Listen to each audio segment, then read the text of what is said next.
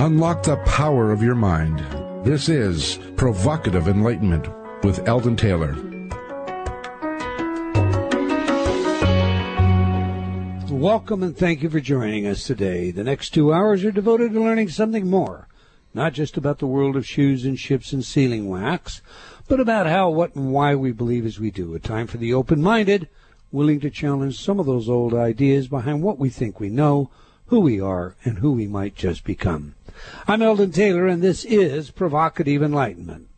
All right, our chat room is open, and my partner Ravinder awaits you there now. You can log on by going to provocative enlightenment dot com forward slash chat. We have a special chat room. So, Ravinder, tell us all about it, please. We have a magical chat room, and the conversation is always great, but I miss you there. So I want everyone out there to come join us in the chat room and say a quick hello and contribute to the conversation. We all learn a great deal from each other. So that is provocative enlightenment dot com forward slash chat. Okay.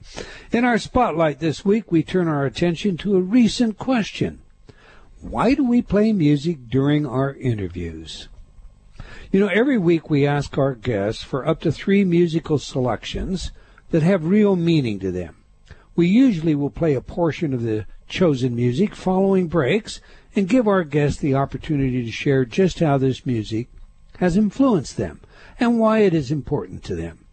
I typically introduce this idea during the radio show as another means to learn something more about our guests. We have found dissonance in some guests, based at least on their musical choices.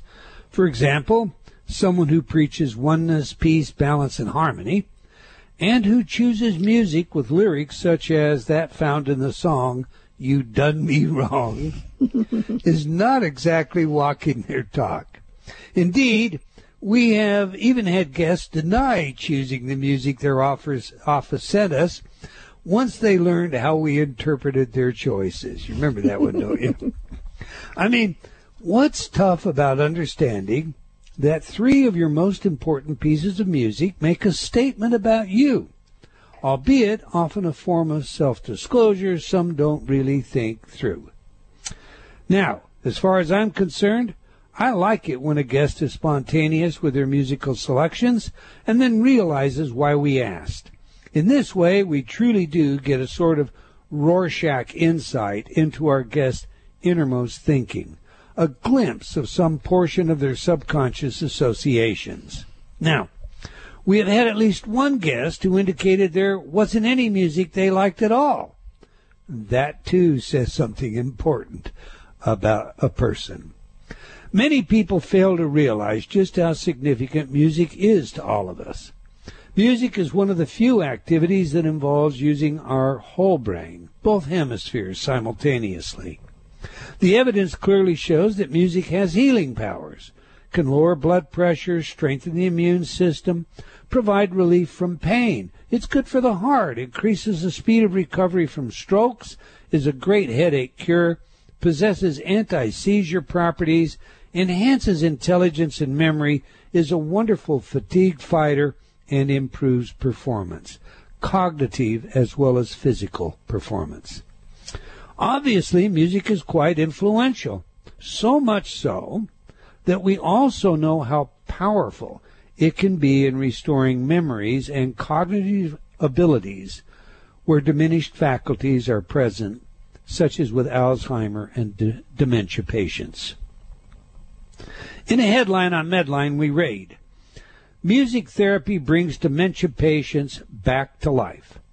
The article goes on to inform us of the restorative capacity music holds, quoting, "The surprising popularity of a six-minute video uploaded to YouTube last spring is bringing enthusiastic attention to music therapy programs as a possible way to improve symptoms in patients with Alzheimer's disease and dementia. A program known as Music and Memory was created by former social worker Don Dan, I should say, Cohen, as a way to awaken memories in these patients through the use of personalized music selections, played on M P three players.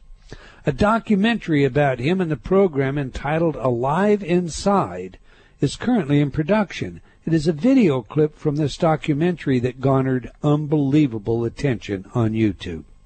With more than six million views, the clip features Henry, an elderly man with dementia, who is first shown slumped over in his chair, barely acknowledging those around him.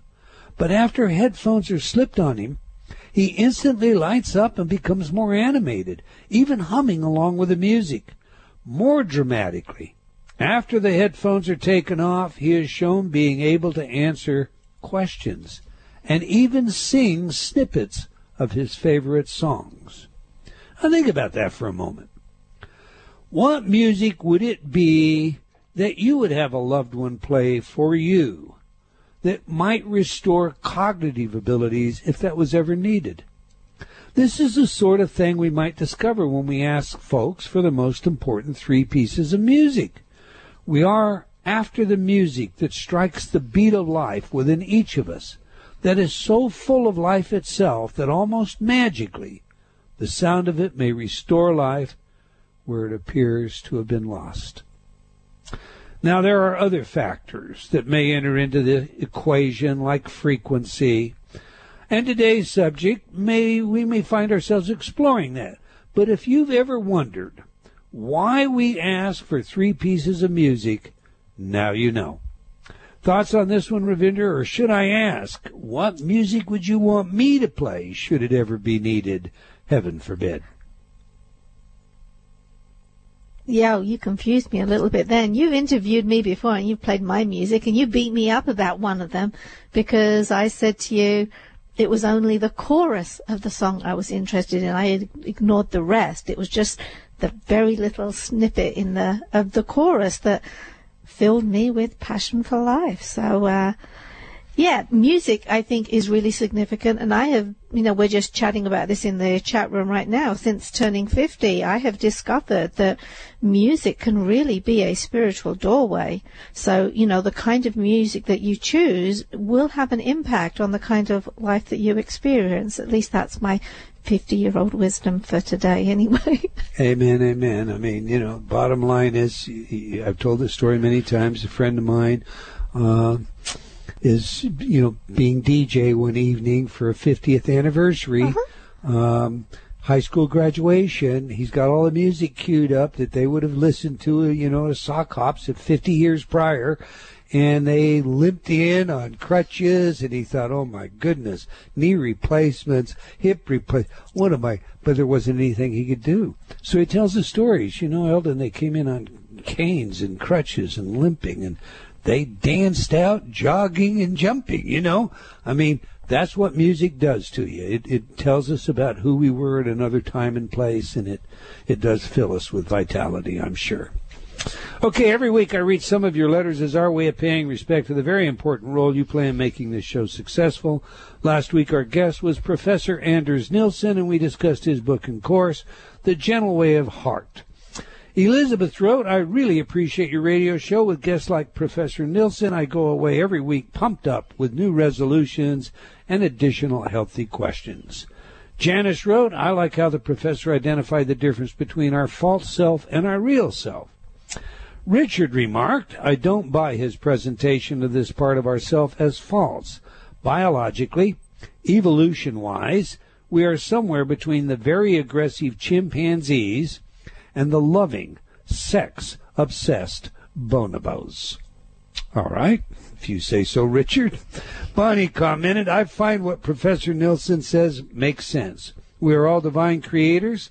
Isn't that experiencing Christ consciousness, God within? Nancy wrote, like you, Eldon, I love Nilsson's metaphor of knowledge as a mountain.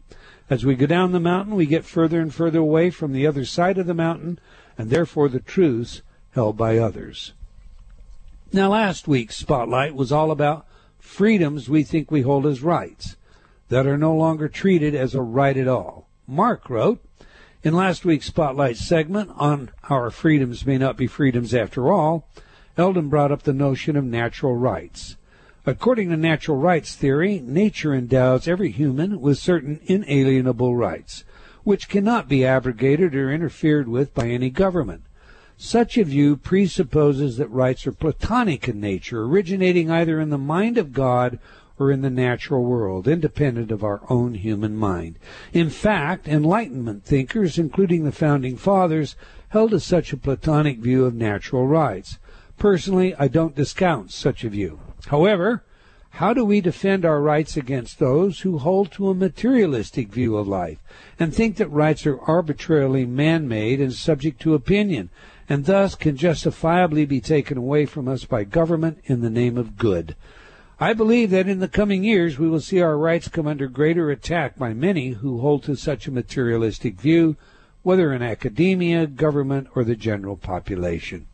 And it will be important that we defend our rights, not from the standpoint of some inherent natural moral law, but from solid facts about our nature as humans living in the material world.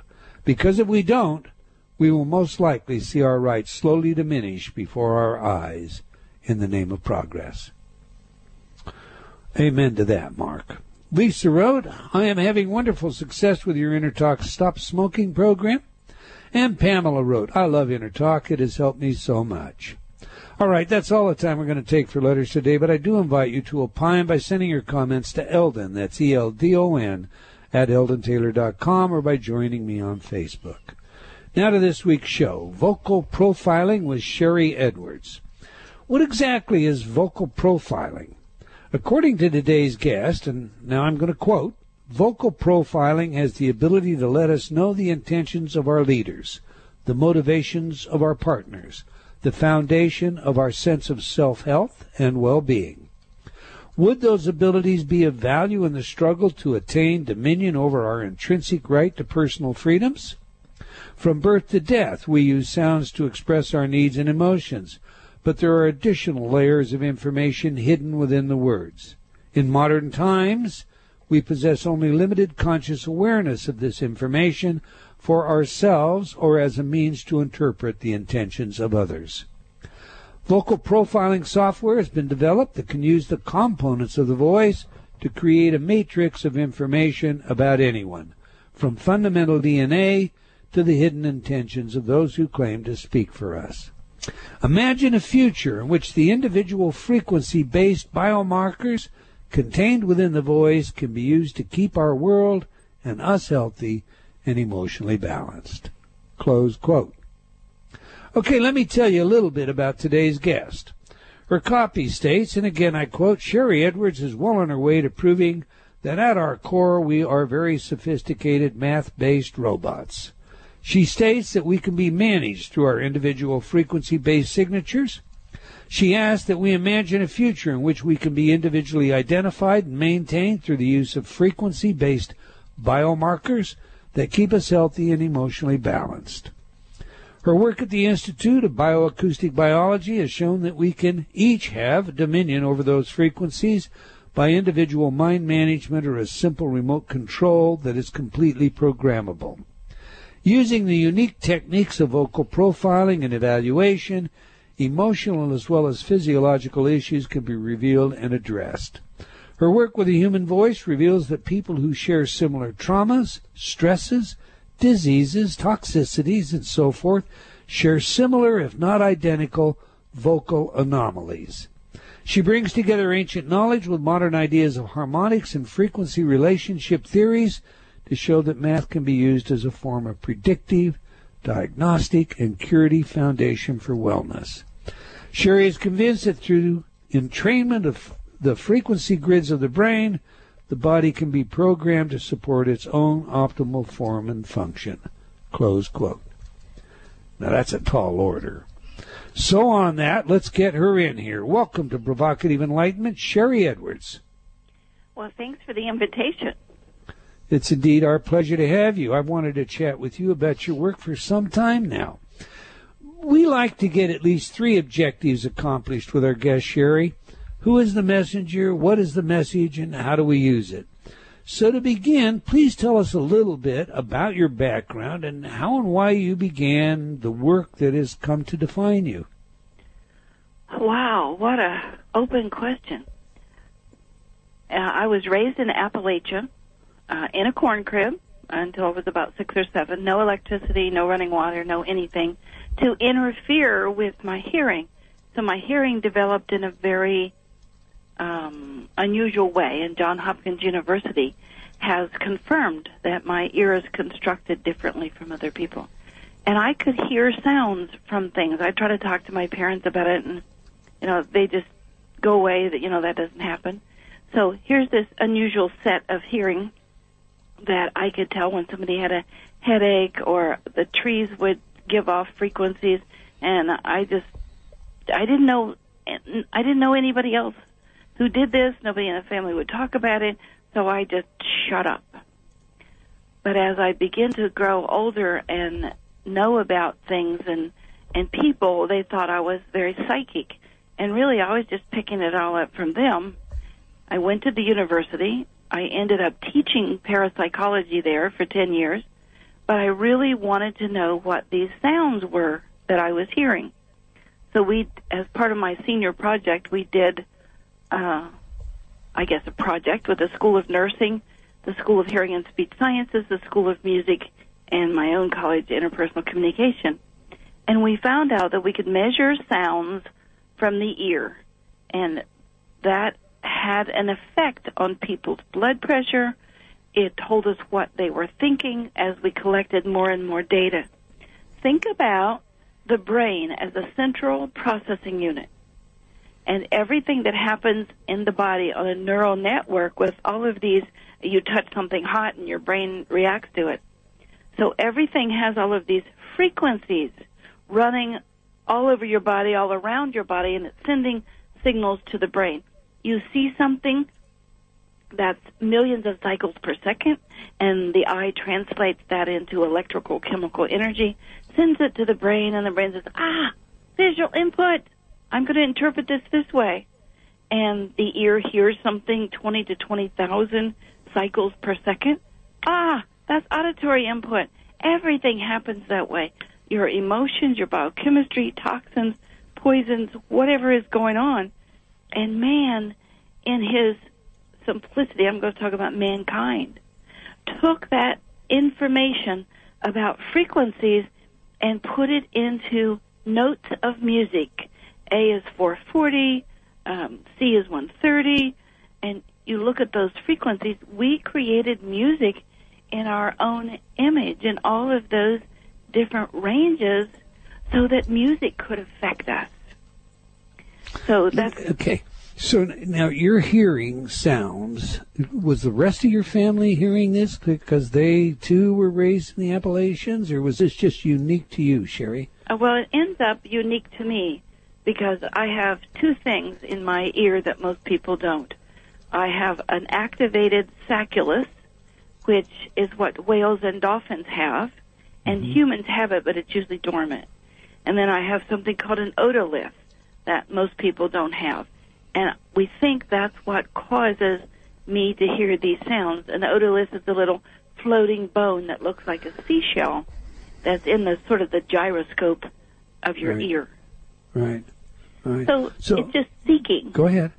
I, I, all of this came about because I was seeking an answer as to whether or not I was nuts.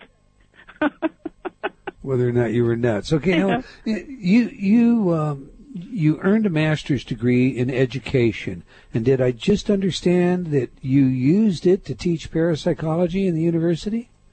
Well, my master's thesis was on why teach parapsychology, and so I taught it for about ten years and still couldn't find a reason. Um, Still couldn't find a reason for why I was hearing these sounds. Okay, so um, but, but but you, if I read your literature correctly, though, as this young person, you could hear the thoughts of plants, the sounds of rocks, and so forth. Is that correct? Yes, and Pythagoras reported the same thing. I know, I know he did. Um, he could. Uh, a plant would tell him when it needed water.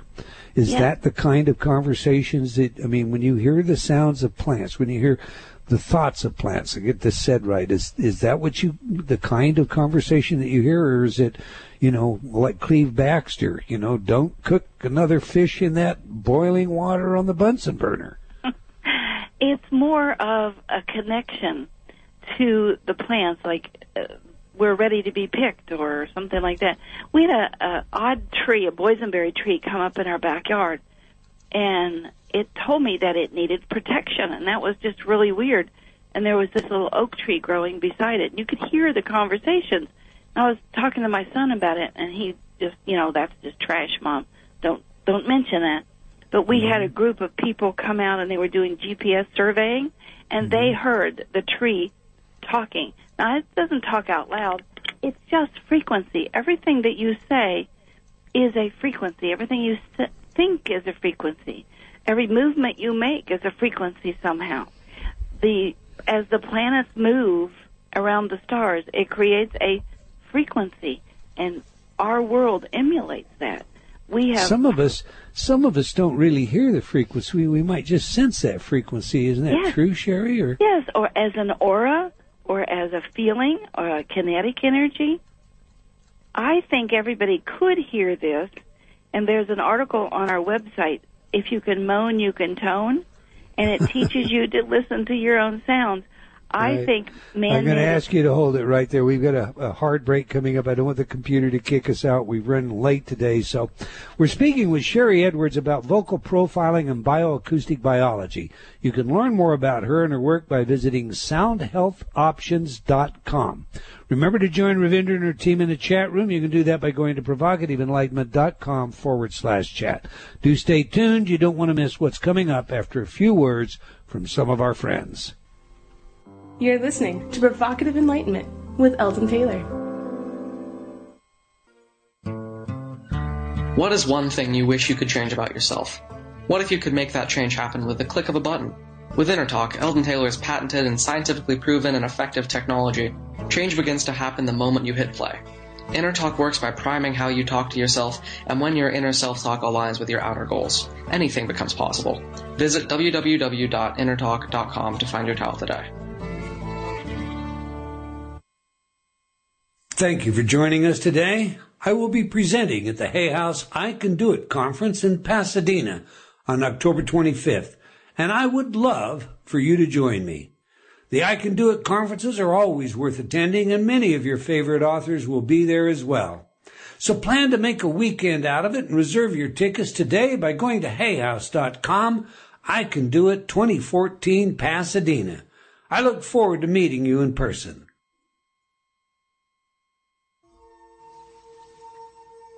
We were all ensconced in the incredibly mellifluous sounds of the waterless crystal music glasses. Now you can own this music for yourself. Bruce and Sandy Tweedy have created two wonderful C Ds. Visit their site and get your copies today. Just go to bruce tweedy dot com. That's B R U C E T W E E D Y dot com. bruce tweedy dot com.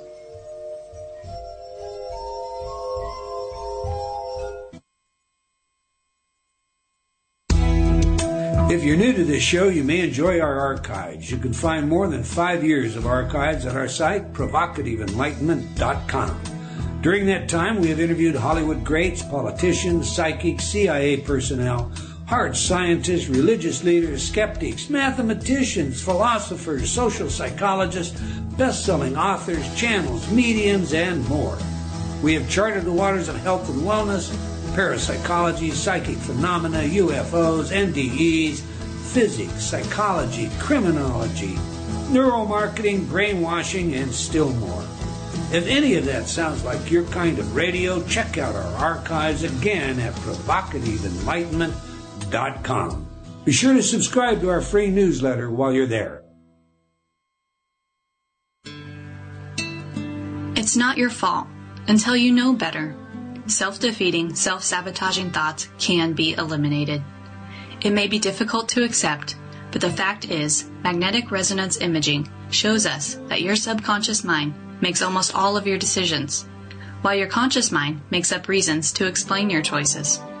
In order to rid yourself of those self-defeating thoughts and ideas, the fear and doubt that can hold you back, you must change the way you talk to yourself.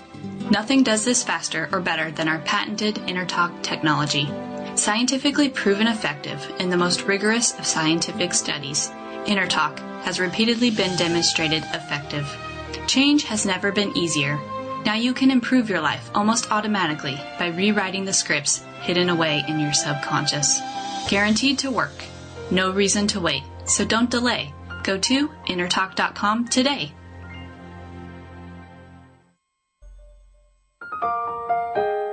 Hello again. Think for a moment on the tragic injuries so many of our servicemen and women suffer as they battle insurgents and terrorists in current world conflicts. We may all wish that there were no conflicts in the world, no one intent on doing us harm. But the reality is that our brave men and women risk life and limb to ensure that we can go on with our lives just as normal here at home.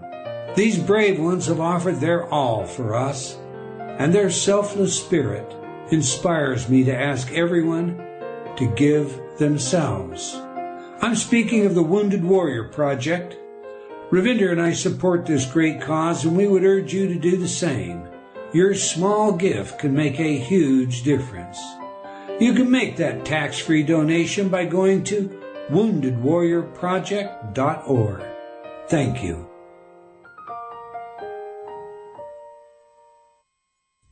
Whether you catch our show on C T R or one two radio dot com or B T O dot net and or B B S dot com, we want you to know that we appreciate you. Thank you for listening. Unlock the power of your mind. This is Provocative Enlightenment with Eldon Taylor.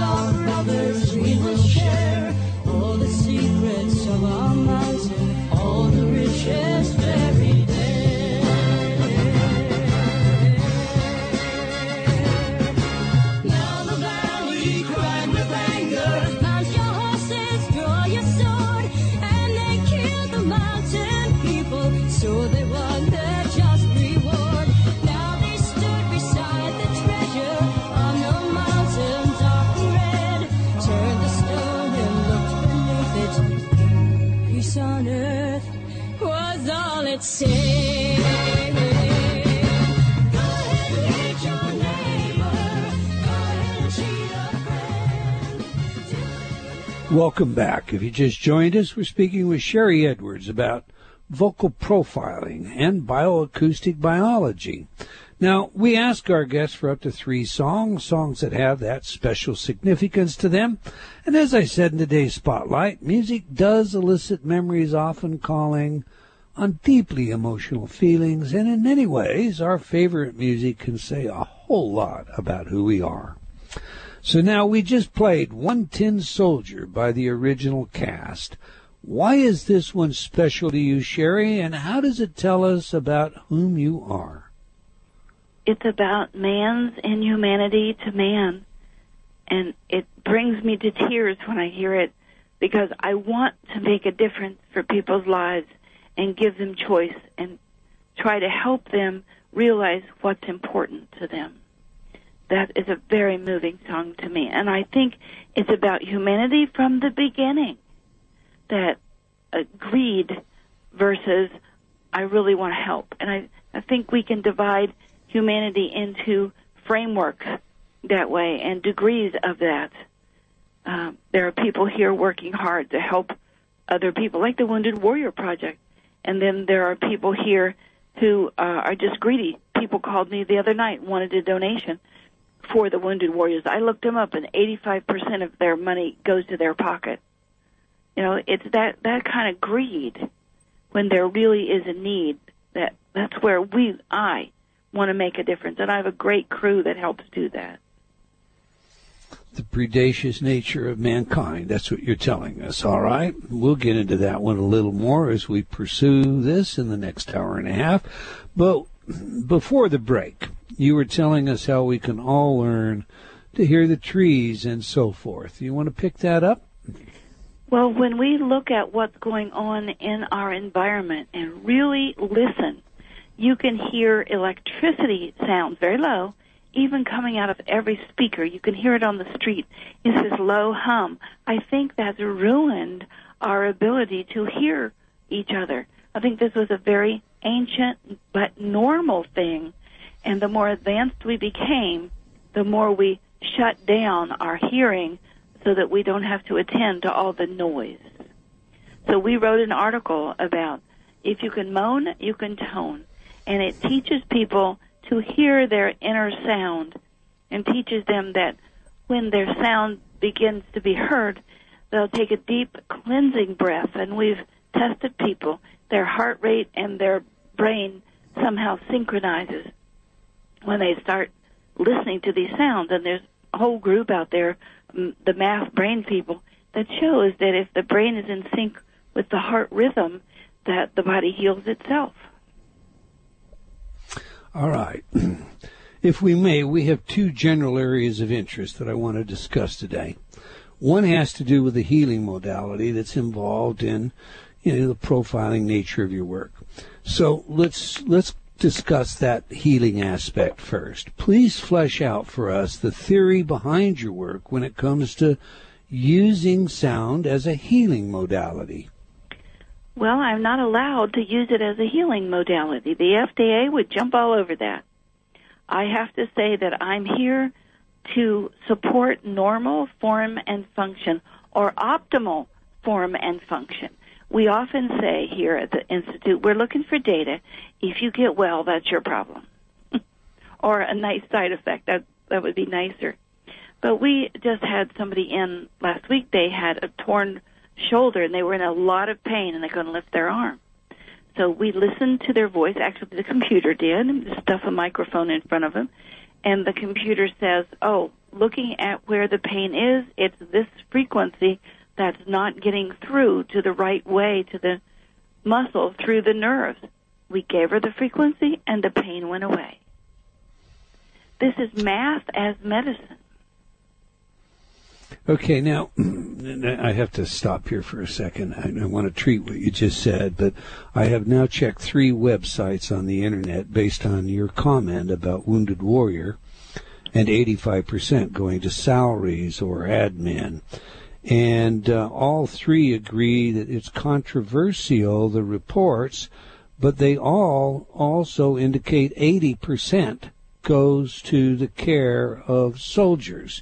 And I just need to get that in because I certainly don't want to be supporting a charity that indeed uses eighty-five percent of the money for lavish salaries. This so, was some veterans network something or the other.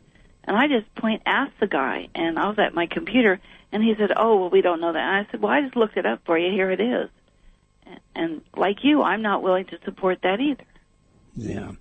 Okay. So now we don't call it a healing modality. We call it uh, supporting optimal health. And in supporting optimal health, it's my understanding that what you were able, what you've been able to do is ascertain missing components of the human voice. And by ascertaining that, you're able to diagnose and or provide a method by which people can, what shall we say, regain optimal wellness? Is that true? Yes, that happens all the time, but there's so many sides to this. Well, please, uh, can, flesh can it I, out for us. Unpack it. Okay, can I tell you about the Ebola project that we're doing? Well, sure. Okay, when all of this came down and the government said there's no cure and there's no this and there's no this, I thought, well, we've done this with flus and herpes and all kinds of bacteria and stuff. Let's see if we can do something with Ebola. So we went in and read the paperwork of these particular three genes that are causing nine strains, and we decoded them. And we said to the public, we'll give you the software if you'll give us back data so we can prove if anybody has Ebola, been exposed to it, are our frequencies correct? And what came back to us was a bunch of videos of um, Doctor Kent Brantley, Doctor Pooey, and several other people who had had Ebola. And we looked at our frequencies, and sure enough, they were there. Now, do we give those frequencies back and the Ebola will go away? We don't know. We've not tested that. This is what we're about, finding a problem like Ebola, being able to flush out the frequencies associated with it, so if somebody has it, here's the frequency, and we know how to get the antidote. But we ask the public to help us gather data with all of it. Now, can we diagnose? Well, the F D A says no, but we know that the W H O, uh, World Health Organization, is pleading with everyone to find an answer. And if we found an answer over here for swine flu and bird flu that we know work and we gave away to the public, why can't we help this big project, the big problem with Ebola? And we think we can. So now, find the now, frequencies, then use them. Okay, now, you know, I guess I I just want to, for, for the sake of our audience and perhaps for myself, I want to create kind of an analogy, if you will, because you're talking about something that doesn't necessarily, that most people do not have a framework, um, a scaffold to hang the information on. So if I may, and you stop me if I place this, any of it incorrectly, we have an orchestra. That is a healthy human being. Many different frequencies going off from different cellular um, organisms, well, not just organism, different uh, aspects of the human being. The liver has its own, the kidney has its own, the heart has its own, and they are playing one music. And this one music is basically, it is our our identifier. It is what what makes us unique. It is why we might reject the skin of another person. Uh, it, it is that signature we think of as who we are that is established in the first few hours after birth. Okay. If then what happens is we've taken some player out of the orchestra. We're missing the the cello, or we're missing the entire brass section, and that gives rise to creating discordant or less than optimal music. And what you do is you identify that and and provide a way to replace that aspect of the orchestra. Does that analogy hold? That's beautiful, but there's a next step. If there's too many tubas, then there's too much sound in this way, so we help reduce that. And if there isn't enough of this, we put that back in. Okay. Your your voice is like a song, just like you're saying. That was a that was a great analogy. Okay, well, maybe the analogy can just help me kind of, you know, ask intelligent questions, but hopefully it helps our audience as well. All right, so now with Ebola, we have a viral infection. And uh so you have something added to the symphony that you're detecting, and and sour notes, right? And and then you're doing what to remove that? What is it? You're finding a counter uh, frequency um, or rate, as in, uh, you know, Rife's work that, uh, that eliminates it, minimizes it, what? Well, think about noise-canceling headphones. Okay. So if we have a pathogen that we have decoded and it's this number, then we can multiply that, I'll get technical, by square root of two, and it will cancel it out. We use that same thing when we have a virus or a bacteria, and All we right. know what the number is, and we just give its antidote. What that begins to do is vibrate this live uh, critter in there, invader, and it vibrates this cloak they put on, this protein cloak, so that the killer cells of the body can come over and just annihilate it like it's supposed to be in the first place. Okay, cool.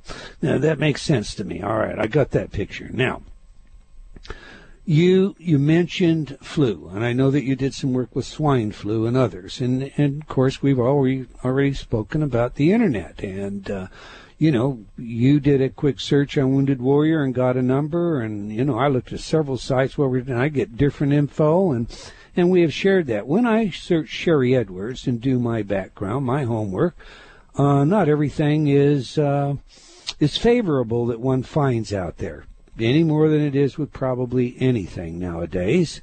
But with that said, that couched, uh, who did you give swine flu, uh, you know, frequencies to? And and and, and I can't discover that they were any of this work with, that you've given to the public has ever been used. We have about three thousand practitioners trained. So when we find something, we provide it to them. They try it out. And this particular practitioner that was doing this had a son-in-law, for this one, that was a doctor. And he had uh, Tamiflu-resistant swine flu. And he couldn't get rid of it for weeks. And so finally she said, okay, let's just try it. And it worked. And okay. It was Tamiflu-resistant. Okay. So what we have... Now, well, let me just digress. In your authorized biography, Secret Sounds, the author is Jill Metz, and I know you know that, but for our listening audience, uh, that's a good read, too, by the way, informs us, um, she informs us in her book that, you know, hard research is behind your discoveries. So what I want to, I'd like you to do, if you will, is unpack that for me. I mean, what kind of research? Is it the A B A B? Is it anecdotal like you just told me? Is it double blind? What kind of research? It would be really hard to do a double blind study with this because no matter what frequency we use, it's going to affect somebody. So let's come at it from a different way. The one that we did, uh, one of them that we did for the Army. They wanted to know if they could do vocal prints on soldiers who had just gotten blasted with these acoustic bombs. They wanted to know if they were hurt or if we could tell. And sure enough, of the thirty people they gave us, nine there was nine consistent frequencies in their voice. And we started looking up those frequencies and found out they were neurotransmitters. They were yodium, which is a bad thing in the brain. Uh, they were troponin, which is a protein marker for heart um, problems or heart damage, I should say. So we're able to look at a homogeneous or homogeneous group, and if they have the same problem, our conjecture is they have similar anomalies in their voice. So yes, we've gone at it in that way, and the other is looking at someone, uh, well, Doctor Russ Rudy, who came to us, and they said he had multiple sclerosis, and they told him to go home and die. Well, we took his vocal print. He ended up here because his doctor sent him here as the last resort. We put a, a microphone in front of him, and I said, I don't think you have multiple sclerosis. You do not match any other pattern of anybody that came in here with multiple sclerosis. I think you have damage to your spine. And at this point, he had already lost the use of his legs uh, from his waist down. He was running a little scooter. And it took five months from about uh, Thanksgiving to the next May to help his body regenerate his nerves. That is totally impossible. Now, did we do it with sound? Did he do it with his belief system? We just know that the lab tests prove that it's real, and he's now walking. You didn't have to convince me about the power of sound. I mean, I have firsthand knowledge of that. I've, period, end of quotation. So what what you're saying is you uh, you're vibrating, stimulating, uh, if you will, or he was. I want to be careful because I know you're concerned about medical, but um, your software stimulated that nerve growth through a kind of Uh, A resonance therapy, vibrational therapy. We vibrate, uh, you know, we, we can play the note on a grand piano in a ballroom, and every other piano in that same ballroom or that, that music store will enunciate the same note. Uh, that kind of theory that stimulates the regeneration. Is, do I understand that correctly?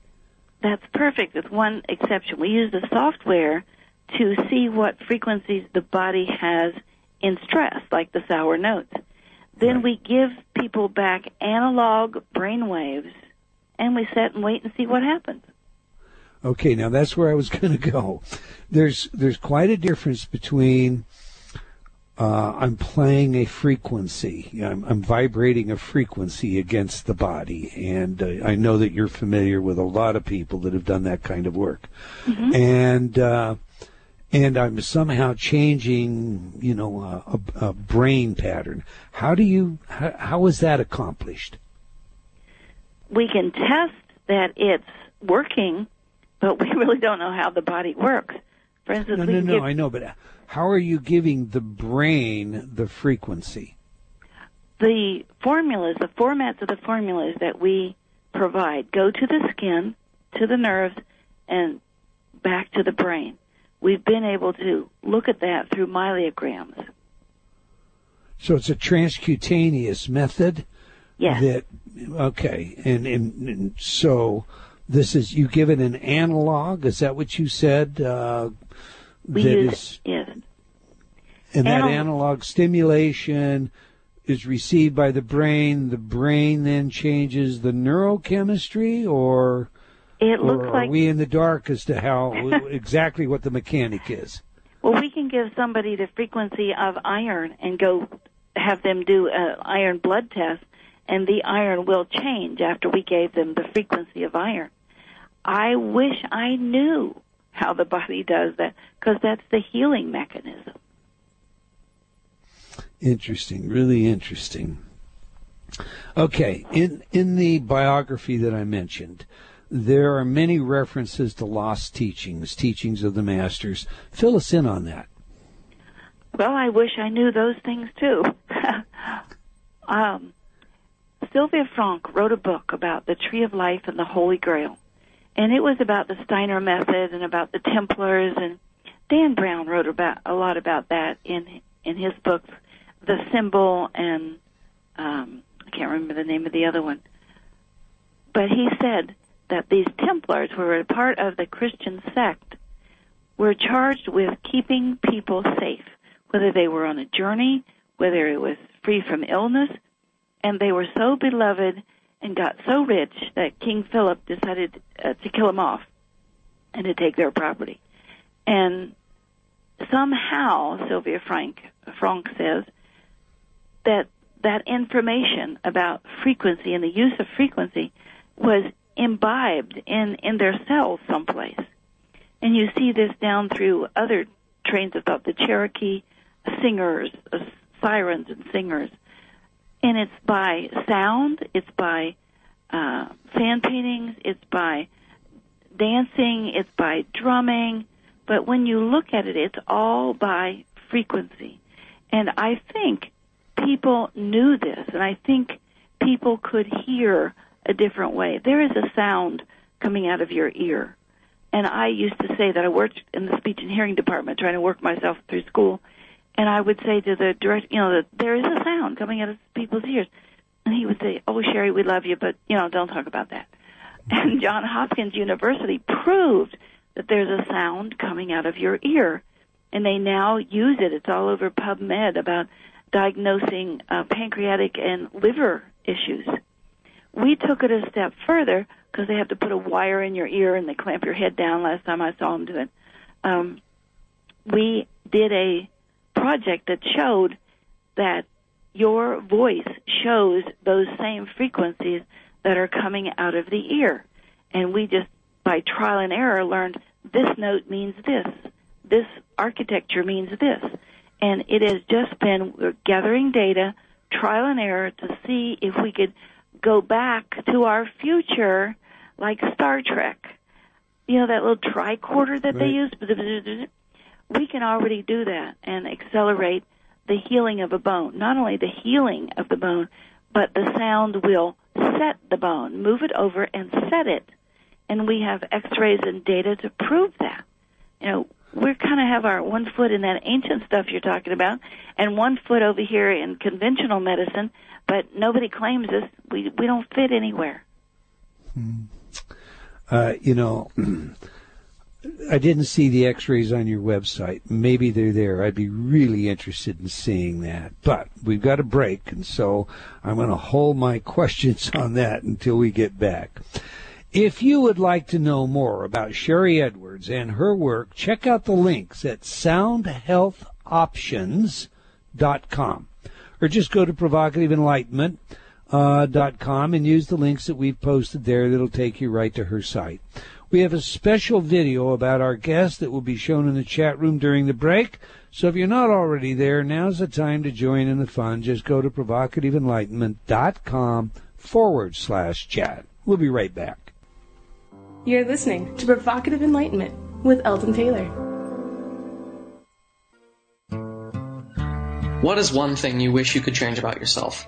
What if you could make that change happen with the click of a button? With InnerTalk, Eldon Taylor's patented and scientifically proven and effective technology, change begins to happen the moment you hit play. InnerTalk works by priming how you talk to yourself and when your inner self-talk aligns with your outer goals. Anything becomes possible. Visit w w w dot inner talk dot com to find your towel today. Thank you for joining us today. I will be presenting at the Hay House I Can Do It Conference in Pasadena on October twenty-fifth, and I would love for you to join me. The I Can Do It conferences are always worth attending, and many of your favorite authors will be there as well. So plan to make a weekend out of it and reserve your tickets today by going to hay house dot com. I Can Do It twenty fourteen Pasadena. I look forward to meeting you in person.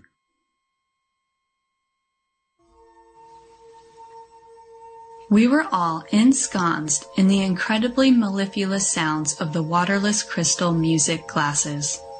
Now you can own this music for yourself. Bruce and Sandy Tweedy have created two wonderful C Ds. Visit their site and get your copies today. Just go to bruce tweedy dot com. That's B R U C E T W E E D Y dot com. bruce tweedy dot com.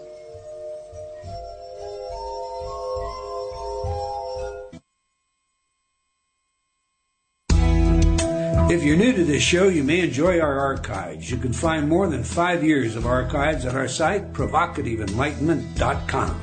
During that time, we have interviewed Hollywood greats, politicians, psychics, C I A personnel, hard scientists, religious leaders, skeptics, mathematicians, philosophers, social psychologists, best-selling authors, channels, mediums, and more.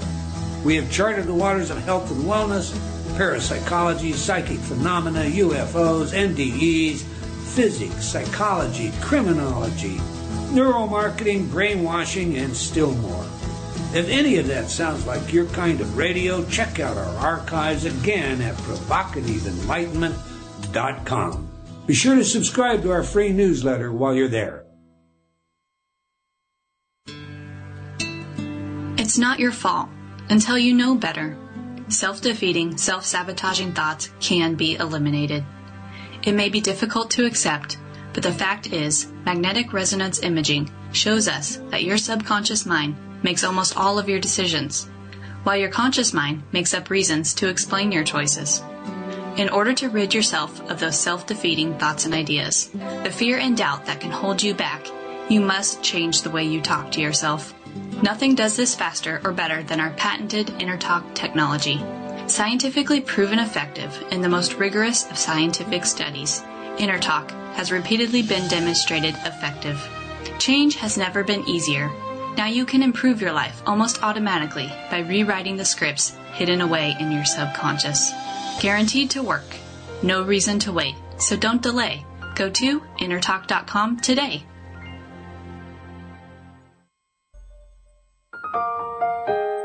Hello again. Think for a moment on the tragic injuries so many of our servicemen and women suffer as they battle insurgents and terrorists in current world conflicts. We may all wish that there were no conflicts in the world, no one intent on doing us harm. But the reality is that our brave men and women risk life and limb to ensure that we can go on with our lives just as normal here at home. These brave ones have offered their all for us, and their selfless spirit inspires me to ask everyone to give themselves. I'm speaking of the Wounded Warrior Project. Ravinder and I support this great cause, and we would urge you to do the same. Your small gift can make a huge difference. Unlock the power of your mind. This is Provocative Enlightenment with Eldon Taylor.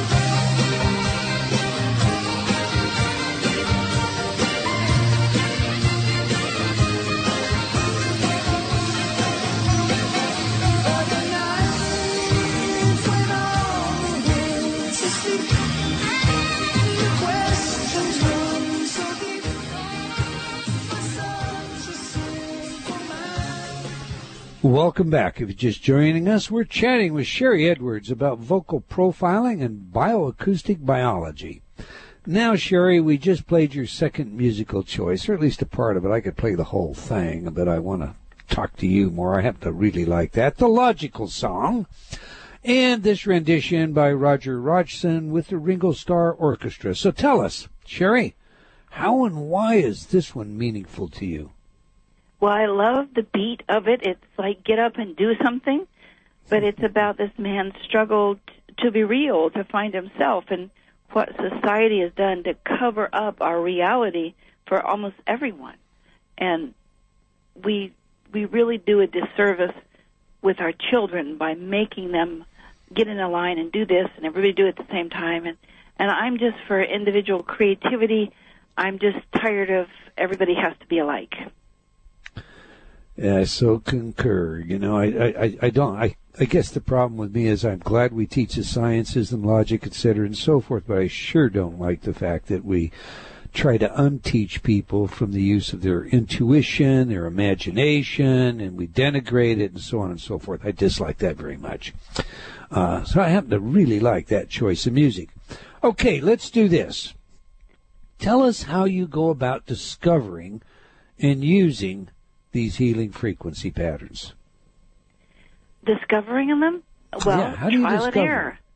When we looked, we did a great big uh, Parkinson's project because we had some in our family, and it just didn't seem to be, uh, the doctor didn't seem to be doing anything with it. So we took almost fifty different vocal prints of people who had Parkinson's, and we began to look at the commonalities.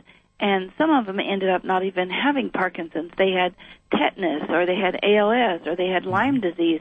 And we could break them up into these categories based on the frequencies. We used twenty-four frequencies out of a possible one hundred thousand. The computer identifies what's important, what sour notes are in their song, so to speak. And then we could put them in these categories, these homogeneous groups. And then we went about sending them to Uh, the appropriate doctors to see if we could confirm what we were saying. And then in some of them, we gave them frequencies, like for Lewy proteins, to regain their smell. I don't know if you've um, read the article that we did on Robin Williams. Yes, I did, indeed. I mean, and it's one of my questions, so if you just want to jump and go to that, go right ahead. Well, when he committed suicide, and I had listened to a couple of interviews for him, there was something wrong that was beyond his depression and anxiety and whatever was his his happy sort of face. And so I looked at his last um, interview, I think it was with Ellen DeGeneres.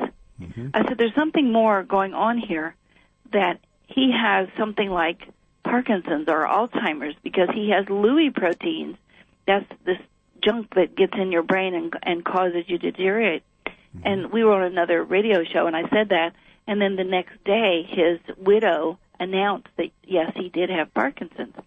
So based on that wonderful Parkinson's project we did and got all that data, we're able to help people walk again, have balance again, have their feet uncurl, you know, because they couldn't walk, speak again, be able to smell things again, just by frequency.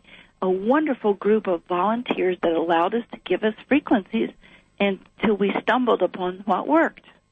Okay, let me then explain the importance of the Fibonacci series, and, and especially the phi, or the golden ratio, when it comes to human health and well-being, and how you use it in cataloging these uh, different uh, frequencies. I can't answer that question because we don't use either one of them. Everyone has their own step series. Everyone has their own harmonics. And it's not really the frequencies that do the work. It's the harmonics of the frequencies.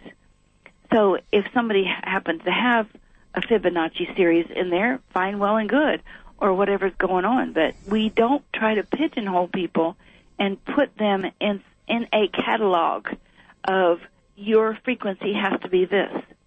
So you, look- you're saying, you know, I mean, you're telling me that Uh, the Fibonacci series is not, does not exist in all human beings. Is that what you're telling me? I don't know if it does or not. We've never run a test like that. I think it, it's in all nature from things that I've read. So it must be in humans. We just, we haven't run a series to see. Okay. Well, not, let's, go ahead. Not, not everybody's note of A is four forty. It can be four thirty-two or four forty-eight. Everybody is completely individual, and that's what your voice tells us. Okay, I, I believe you're familiar with cymatics, are you not? Yes. Okay. Have you found any usefulness when it comes to comparing the geometry of sound using cymatics and your work in general? And if so, please explain. We look at the vocal prints architecture. We have created a computer program, and we give it away so everybody can look at it. But a triangular shape, uh, how pointed it is, that would indicate a toxin. A round curved rainbow, that would indicate a pathogen. So yes, the architecture is in there. As a matter of fact, we use the architecture from the Maltese cross to format the frequencies that we, we look at, like base and reciprocal. Now, I don't want to get into heavy math here, um, but there's so much in the patterns of the voice that we look at. Uh, I can we can do a sound for people and look at the vocal print, and sometimes it'll it had little pictures of flukes in it, and the person had liver flukes, and another one had a smashed thumb, and in the vocal print there's his thumb. People can create what's going on in their body through their voice in pictures as well as words and frequencies. Interesting. Tell me this, Sherry. What you do is not healthcare. It's um, something else. So why have you tagged Big Pharma as a fraud? Because I've looked at some of their research, and they're not telling the truth. We, okay, unpack a, that. Here's a, and for instance, yeah, we did a big study on Diet Pepsi. We were looking at aspartame. Why could the pharmaceutical companies say aspartame was not good for people, or it was good for people and it wasn't causing any problem?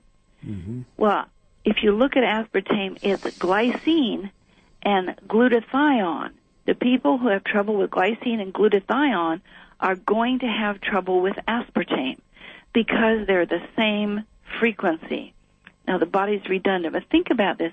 Here's a cell, and according to Robert O. Becker and James Jemczynski, a cell... Away. A cell signals by frequency that it needs help. So here's a cell signaling for glycine or glutamate, which is needed for muscle um, communication and all kinds of signaling and neurotransmitters. So it's signaling for that natural substance of glycine or glutathione, and there's a lot of aspartame, and it's the same frequency. And it comes over here, and it binds up with it. And then the cell doesn't know what to do because it has this foreign substance once you break it down.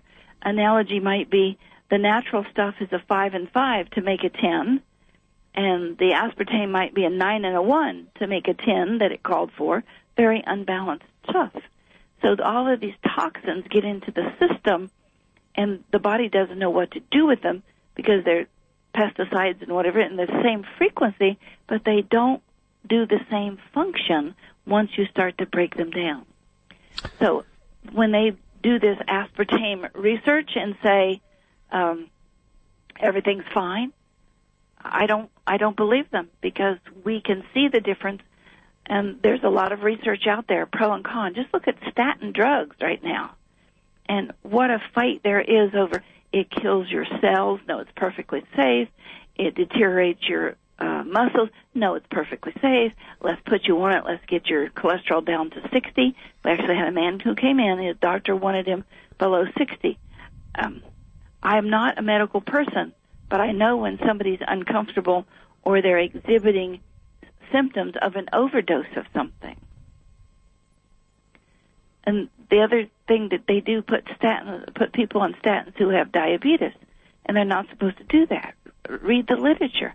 But I think doctors are being lied to, and the doctors that work with us are resigning. They they just won't do it anymore. So, you know, for years and years, I mean, I date myself a little bit, but uh, there was a time that doctors got on television and they recommended the brand of cigarettes, Chesterfield. That was the doctor-recommended brand. So, okay, why not? I went out and bought Chesterfield, and I smoked it for many, many years. You know, before we learned that, doctors lie. Uh, a lot of the research that is done isn't really, you know, it's the product of whoever is selling whatever that me or that end product is, like, for example, the cigarette or the aspartame. So are you saying that there is fraud in pharmacology because they're inherently dishonest, or because of the motive of of greed, this, this, you know, I want to sell you the product and I don't really care who you are? And so we could really, instead of paint with one broad brush all of the pharmaceutical industry start turning and looking at, as with cigarettes, the tobacco companies? I don't think everyone or anything or any company is all good or bad, but I do think there's a lot of greed in the world. I think it's a human trait. But I also think, over here's the people who want to help, and here's the people who are out for greed, and we try to get along with one another. So do you do you look at this research like aspartame and say, well, who uh, funded this? Was it Pepsi-Cola that funded it? Was it Diet Cola, uh, Coca-Cola that funded it? Or do we just then say, well, you can't trust uh, Big Pharma?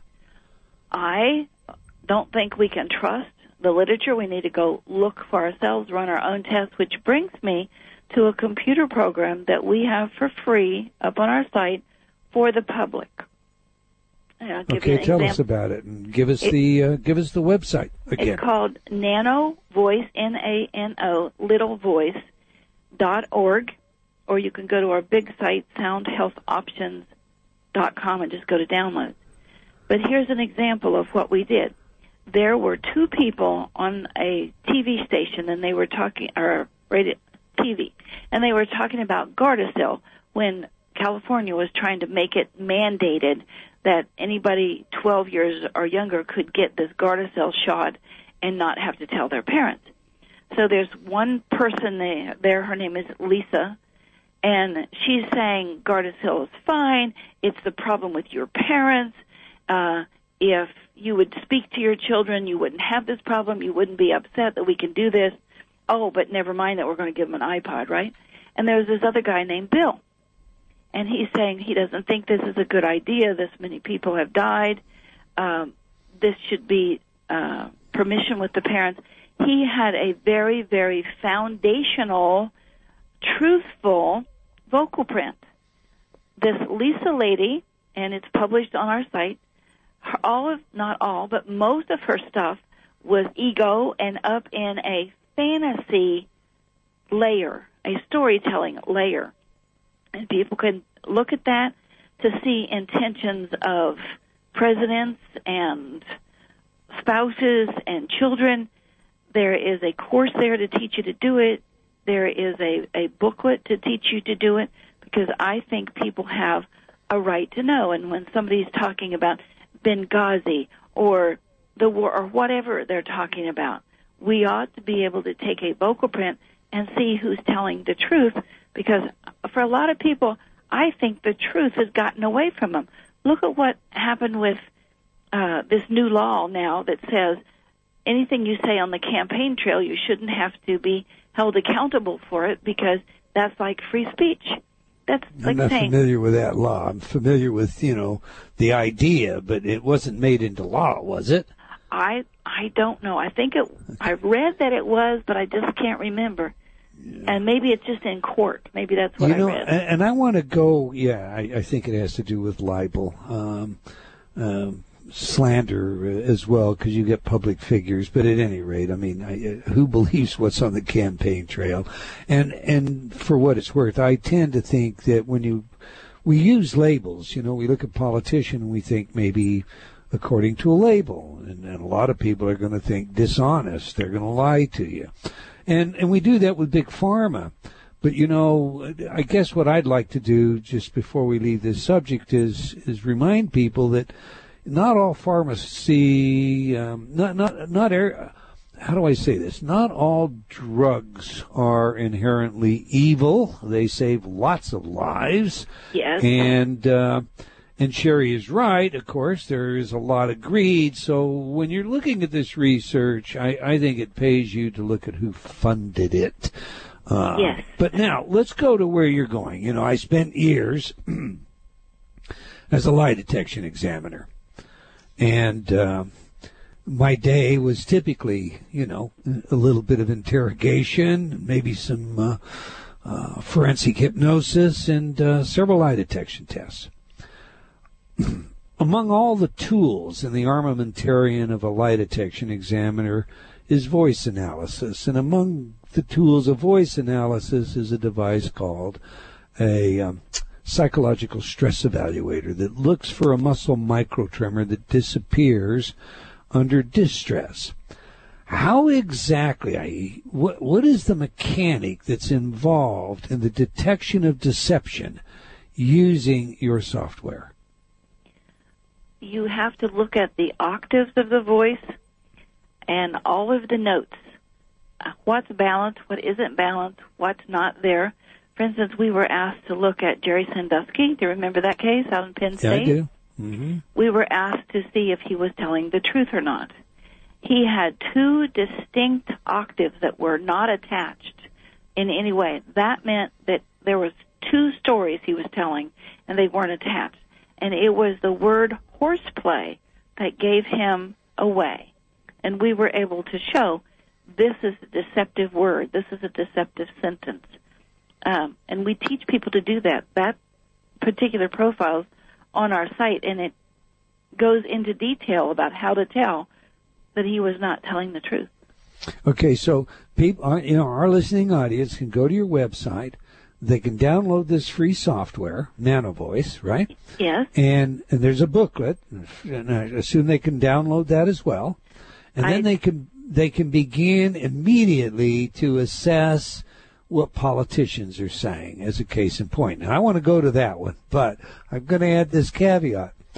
You know, whenever people learn about things like the use of hypnosis or the use of lie detection devices, It, it, uh, they often decide that what they're going to do is they're going to check out their their mate, their spouse, their partner, you know.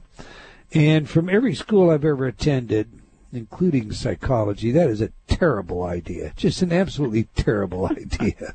Yes. Your comment on that, Sherry? I think we all deserve some privacy.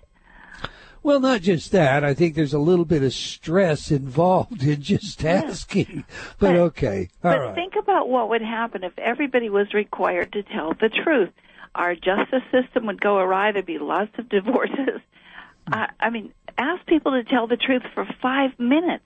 Now, statistics say everybody lies, and, and what's your motive? That's we we had Dan Ariely, Professor Ariely, on the show, uh, and that has been his, you know, area of focus and research for years now. He's very famous over it. And for all intent and purposes, you know, his hard data shows you put two strange people together and they're not going to go three minutes without lying to each other. You know, that's yeah. uh, pretty, pretty. And, uh, and a lot of people lie to themselves, too. And that's, oh, one we... of, yeah, that's one of the things this program does. You talk into it about a subject, and it gives you a little printout. It tells you how clear you are. You know, this wonderful movie, The Secret, where it told us we can have whatever we want, but not a lot of people know what they want. What if it's the neighbor's wife? You know, who gets to choose? So it'll help you get to the root of where you're going. Can I give a quick story?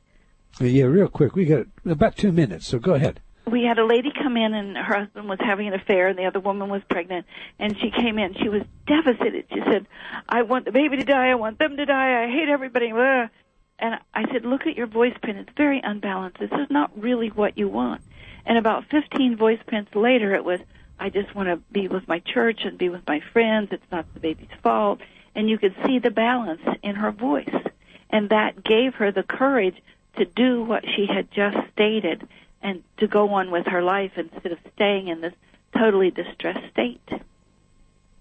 Interesting. You know, when we come back, uh, I want to ask you about some very specific instances that are going on right now. You mentioned uh, Benghazi. Well, you've got, you know, um, audio recordings of President Obama on your website discussing ISIS or ISIL and, uh, and, and a number of other really interesting, or I should say, um, well, I guess interesting. I'll leave it at interesting uh, comments there, interpretations of some, you know, uh, prominent people making some interesting statements that uh, I guess we just can't take at face value. But that said, we'll get to that after the break. Before we go, I want everybody to hear once again where they can go get that software and that booklet so that they can use this to um, evaluate for themselves what others are telling them. Tell us, share that again. Nano, N A N O, voice dot org. nano voice dot org. You heard it. All right. Thank you for tuning in today. We hope you're enjoying the show.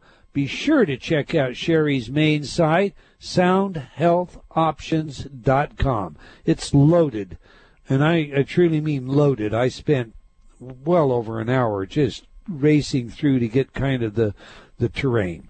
We'll be right back after paying some bills. Do stay tuned. You're listening to Provocative Enlightenment with Eldon Taylor.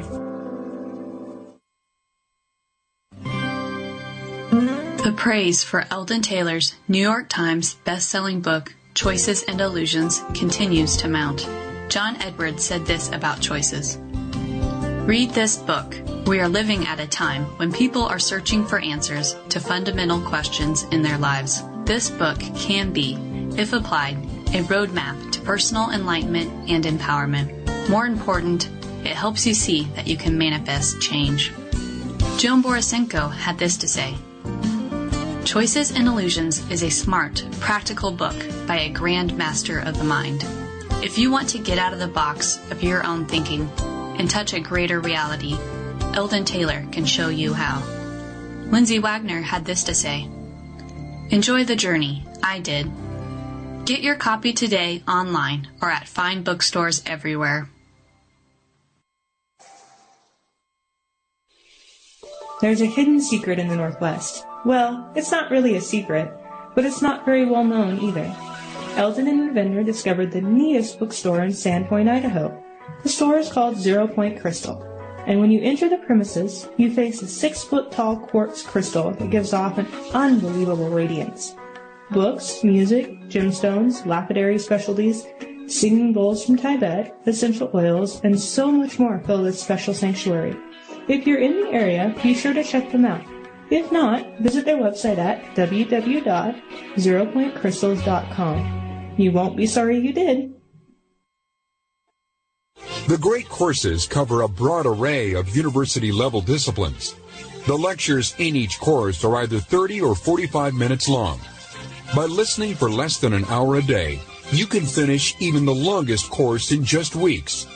Browse our catalog or website at the great courses dot com and imagine how much you could learn if you spent just thirty minutes a day for the next year in the best college classrooms in the world. The lecturers are university professors, carefully selected by the Great Courses and its customers for intellectual distinction and teaching excellence.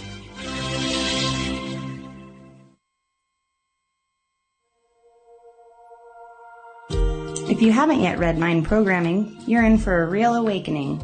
Like the red pill, ignore the book at your own peril. Here's what author Angelina Hart had to say about the book. Mind Programming is a brilliant expose on how we've become unconsciously enslaved to that which we haven't understood. Eldon Taylor exposes and explodes the old world view of fear and lack that has generated direct and indirect manipulation of our minds without our awareness or permission. With well-earned insight, he offers proven pathways of self-empowerment that entrain our consciousness towards the model of unity and abundance that negates the survival paradigm. In a period when fear has reached a frenzied pitch, Taylor shines a brilliant spotlight to dispel the darkness. Get your copy today at fine bookstores everywhere, or online from Amazon, Barnes and Noble, or Books A Million.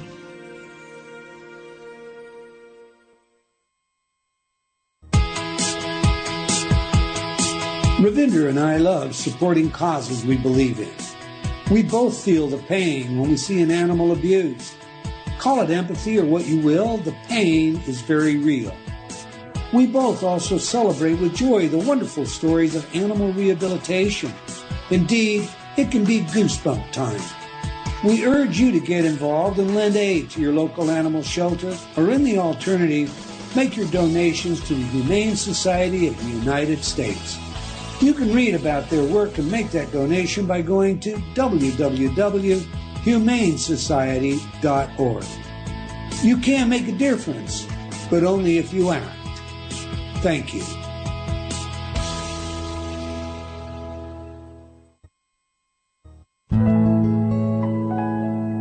Hi, I'm Jen Reich, and you're listening to Provocative Enlightenment. Eldon offered me the opportunity to share this poem with you. It's called Mind Over Chatter. If I say I'm going to run a mile, I most likely will go two, for usually getting started is the hardest thing to do. And this can go for anything that calls for motivation. It first begins within the mind until we find our inspiration. Hi, I'm Eldon Taylor, and you're listening to Provocative Enlightenment Radio.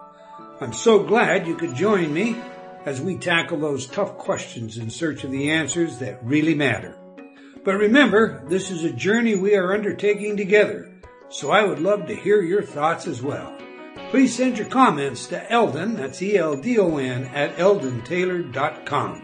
You can also join in the conversation by joining me on Facebook at Doctor Eldon Taylor, that's D R E L D O N T A Y L O R. Now, back to the show.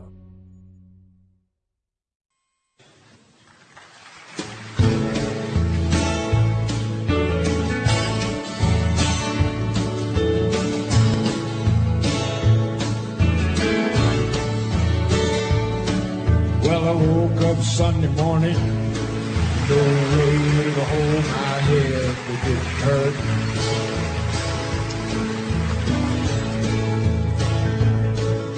to get hurt. And the beer I had for breakfast wasn't bad, so I had one all for dessert.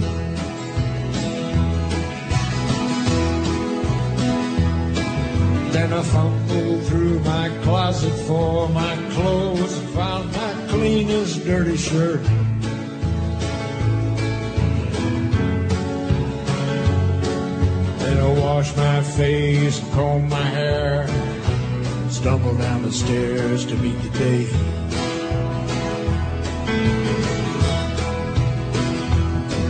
I'd smoked my brain the night before, cigarettes and songs that I've been picking.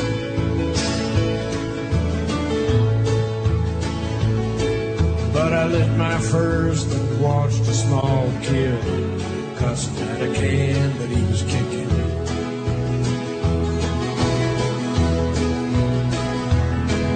Then I crossed the empty street and caught the Sunday smell of someone frying chicken.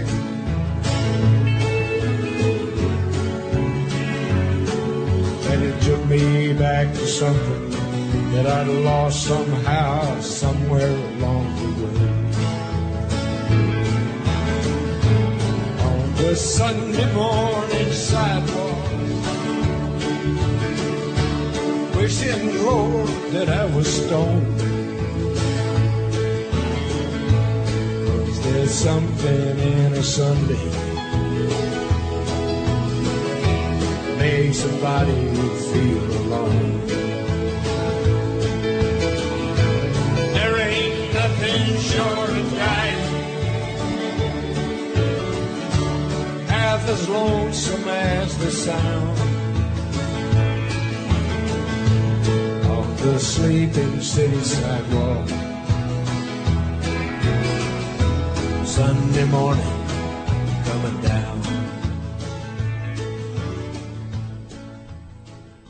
Welcome back. If you just joined us, we're speaking with Sherry Edwards about vocal profiling and bioacoustic biology. We will take your phone calls in this half hour, so if you have questions for our guest, either give us a call or submit your question in our chat room. Now, we just played Sunday Morning Coming Down, performed by Chris Christopherson. What's the story with this one, Sherry? About lost souls when they can't find themselves. And again, that's what that computer program is about. So when people don't know themselves or they're hiding for themselves, they can go in and look. It's very topic specific, and it helps people get on their feet and find where they want to be. You know, he vacillated from childhood memories of chicken to the church and God. He he's really lost and, and looking, and aren't we all? So you don't relate to that. You rather think about others that are suffering, is that the idea? Yes. Interesting. Okay, this is Provocative Enlightenment, and I have to ask you the tough questions. That's all there is to it. So uh, the Skeptic's Dictionary doesn't treat you or your work too well. Indeed, quoting just a little, quote, the emerging field of human bioacoustics, something that I had never heard of, so I did a little investigation. First, I checked out the Guardians of the People website and found that Sherry Edwards considers herself at war with the American healthcare system.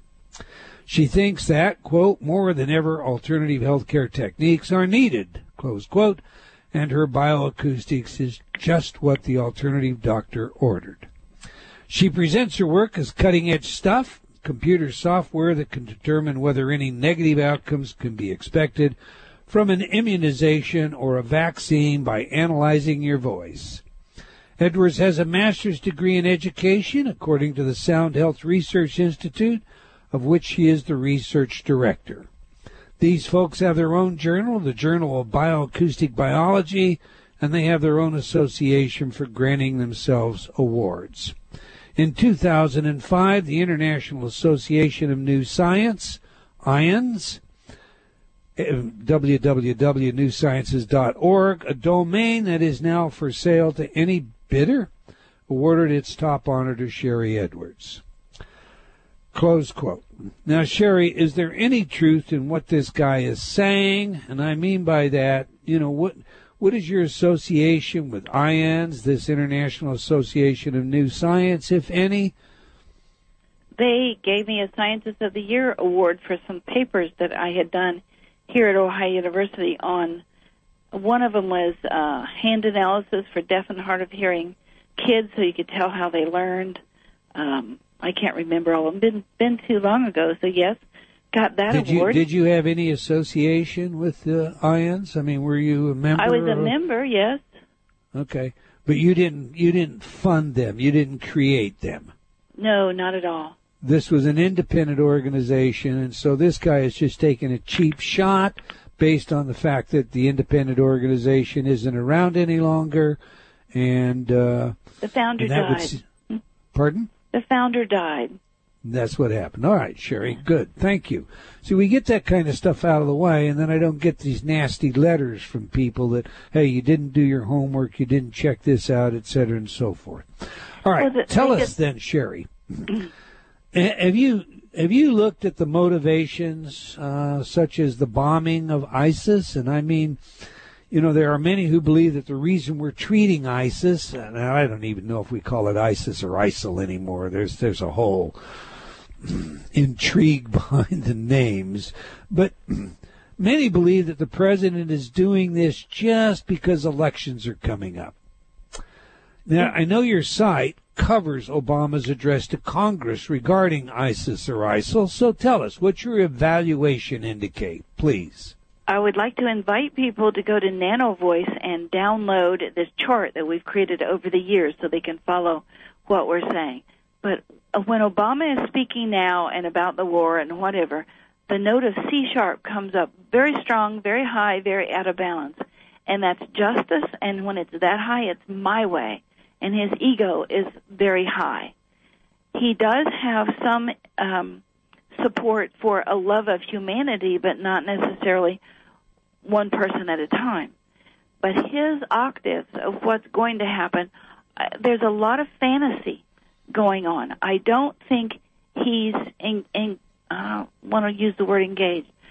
I just don't think he's been given the right information to make the right decisions, whether he's being protected.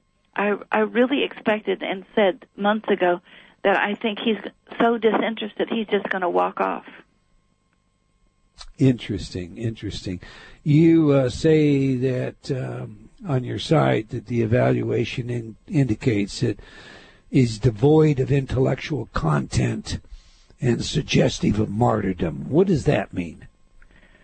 Well, that person devoid of intellectual content and there's martyrdom going on. Yeah, I mean, your your site actually yeah. says that the evaluation indicates it is both devoid of intellectual content and suggestive of martyrdom.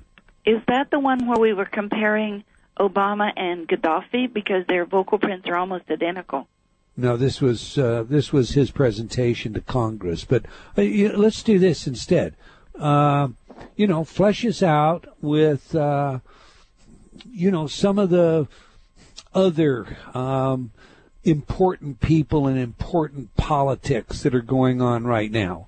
And, uh, you know, bring me up to date. Tell me, tell me if I'm a listener out there, why it's important for me to be evaluating these people as we come on to an election year.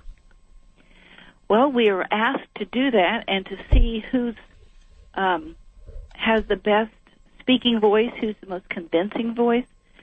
And when we look at this and look at, uh, let's say, um, Hillary, a lot of her information is in the notes of F and F sharp.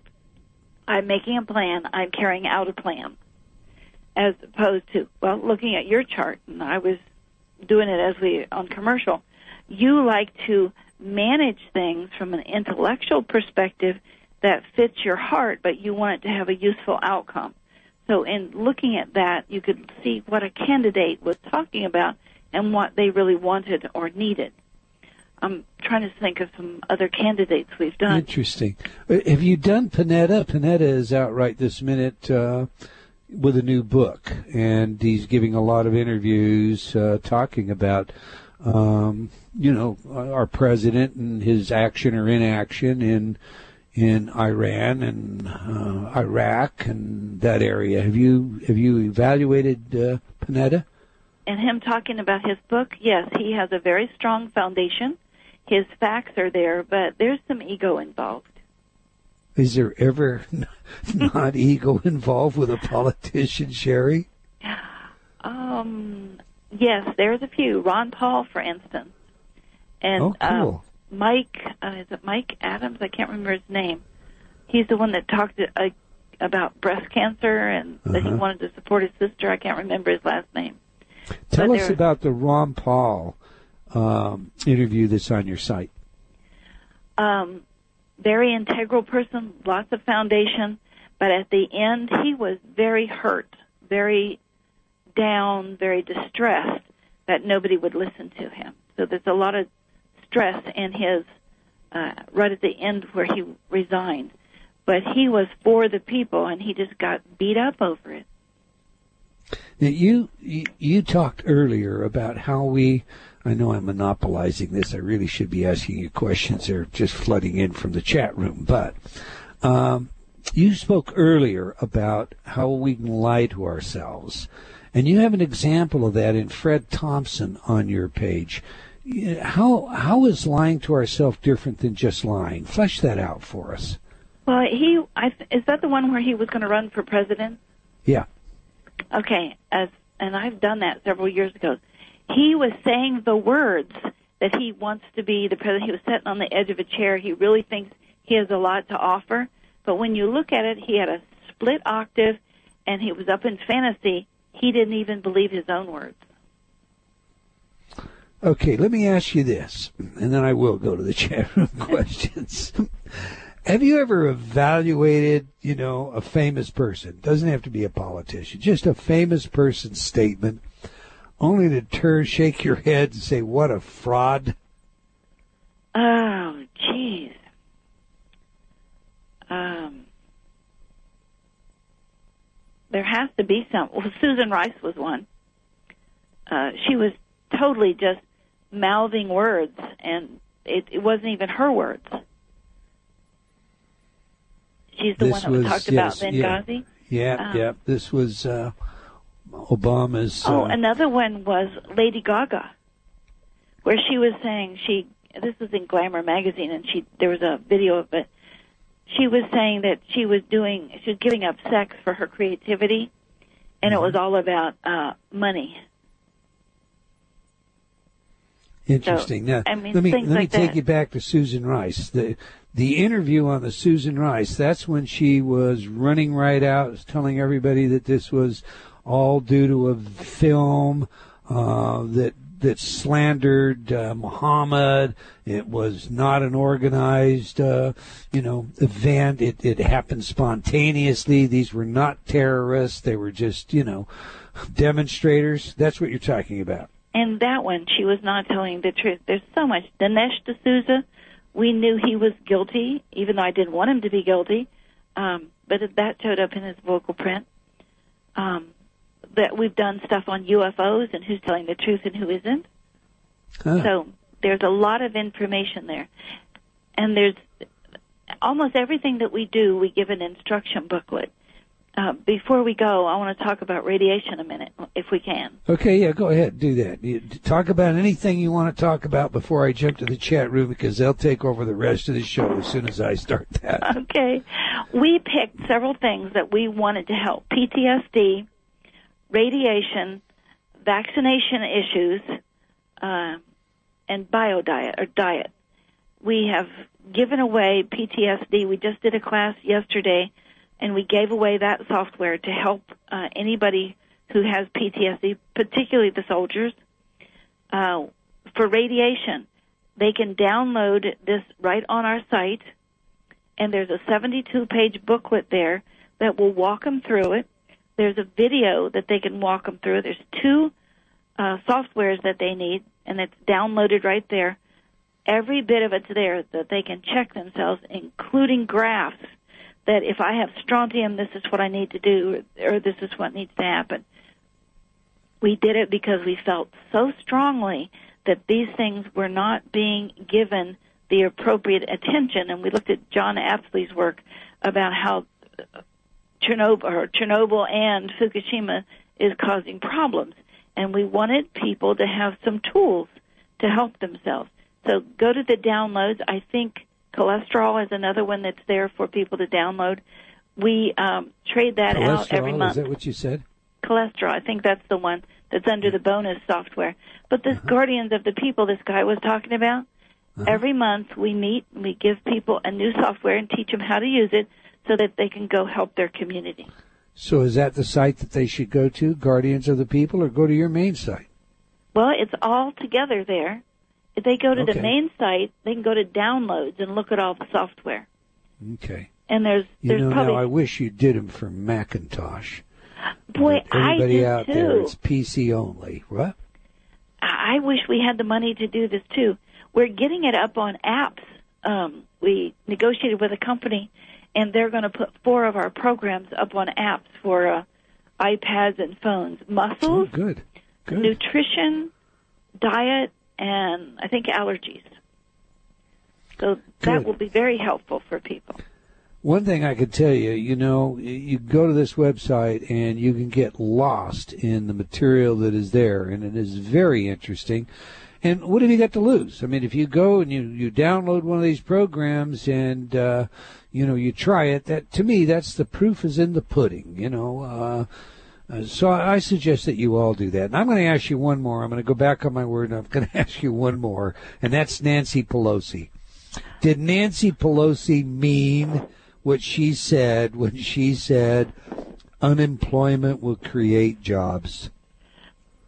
I should tell you that Nancy Pelosi's vocal print looks almost identical to Ronald Reagan's. I think Nancy Pelosi, my opinion, bioacoustically speaking, I think she has Alzheimer's of some kind, and she she and Reed both have some sort of mental deficiency. Oh, wow. Well, now, not, well, okay, yeah, all right. Listen, I'm going to leave that one alone. Are you familiar with David Oates, by the way, in his I am. reverse speech? We are friends. All right. What are your thoughts on the observations that reverse content exists in forward speech? I think if you know how to work it, and it, there's really a knack to it, that it is incredible. Yeah, we have actually, uh, you know, I've actually had confessions uh, arise in reverse speech. Okay, I'm going to get out of here and give this to our listening, uh, to our folks in the chat room. Okay, Mark says, I'd like to know how her view on the syncopated rock beat. I'd like to know her view on the syncopated rock beat. Studies have shown that the sound of rock music had a negative effect on plants, while classical music had a positive effect. Well, Mark is right, but everybody should have a right to their own music and what fits them. Okay. We will go now to... Okay. I'm not sure who put this question up in the chat room. How see how old of Microsoft O S will Nano Voice work on? This can tell you just how cheap a P C you can utilize, I guess. All right. I think Vista is the oldest one we've used it on, and that's been up for people. We've been giving that away for years. There's been hundreds of thousands of downloads of this. Every once in a while we, we change the directions uh, for people, but it's been up there for ages. So the, the one I can remember is Vista. I don't even remember what was before Vista. Windows ninety-five, Windows ninety-eight. I yes, it works on those, yes. So it'll run on those too even, huh? Yes. Uh, okay, cool. Uncle Bits wants to know, I am interested to know what Sherry thinks of the standardized tuning of A equals four forty. Many think that this frequency is out of sync with our well-being. Well, you have to look at language. Every language is based on a different musical scale when you really look at it, and there are articles out on this. I love the idea of the four thirty-two because you can go in and you can cast out nines and, and you can do wonderful mathematical tricks with it.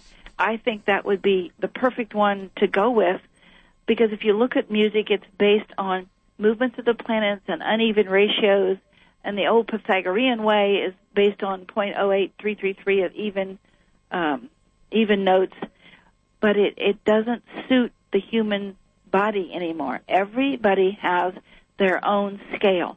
Let's not go to a scale, one scale for everybody. Let's let people have their own scale, and that we can show that to people. Hmm.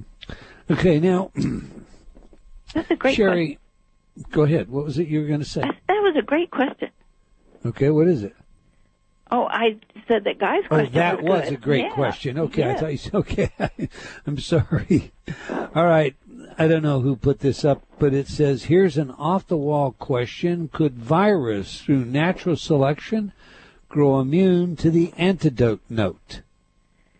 I don't think so, because I don't think anybody'd find any sound that you couldn't multiply by the square root of two and uh, make it silent.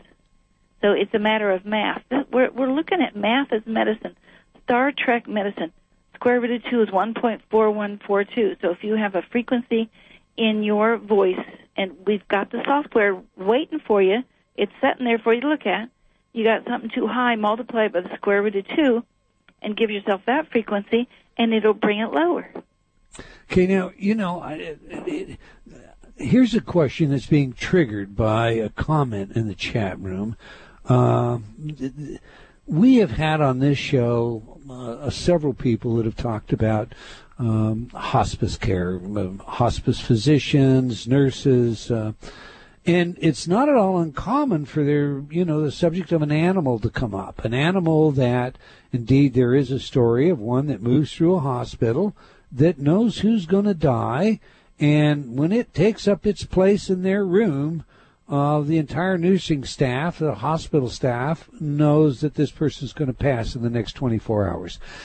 There are also all kinds of stories about how an animal can know before you know that you have an illness or a disease. And do do animals, especially, I mean, these stories are usually always about a dog, um, do they have that ability? Do can they hear like these, this sound that you can hear that others can't hear? Um, I would think they've got some sense of something like that. Like when, when people are going to die, they, they give off two chemicals, cadaverin and putrescine. It has a very distinct, almost a sweetish smell. It's a note of F. And I think animals may be picking that up. Hmm. Okay, Celestial would like to know, can you give yourself a frequency without one of her programmed boxes? Is there another way to give yourself a frequency? Sing. Sing. Sing a note until your ears are ringing, and that's your sound, your signature sound. Nobody needs anything I have. You carry this with you all the time. I'm just here doing it with computers to prove it's possible. All right, Sherry Edwards, it's been a really delightful time spending it with you. Um, any last comments? You have about thirty seconds. There's nothing wrong with anything you find in your voice. It's what you do about it that makes a difference. All right, cool. Well, we've come to the end of another episode of Provocative Enlightenment. I want to thank our guest and all of you for joining us today. Boy, I do suggest that you get on over to her website, download this software, take a look at what's there.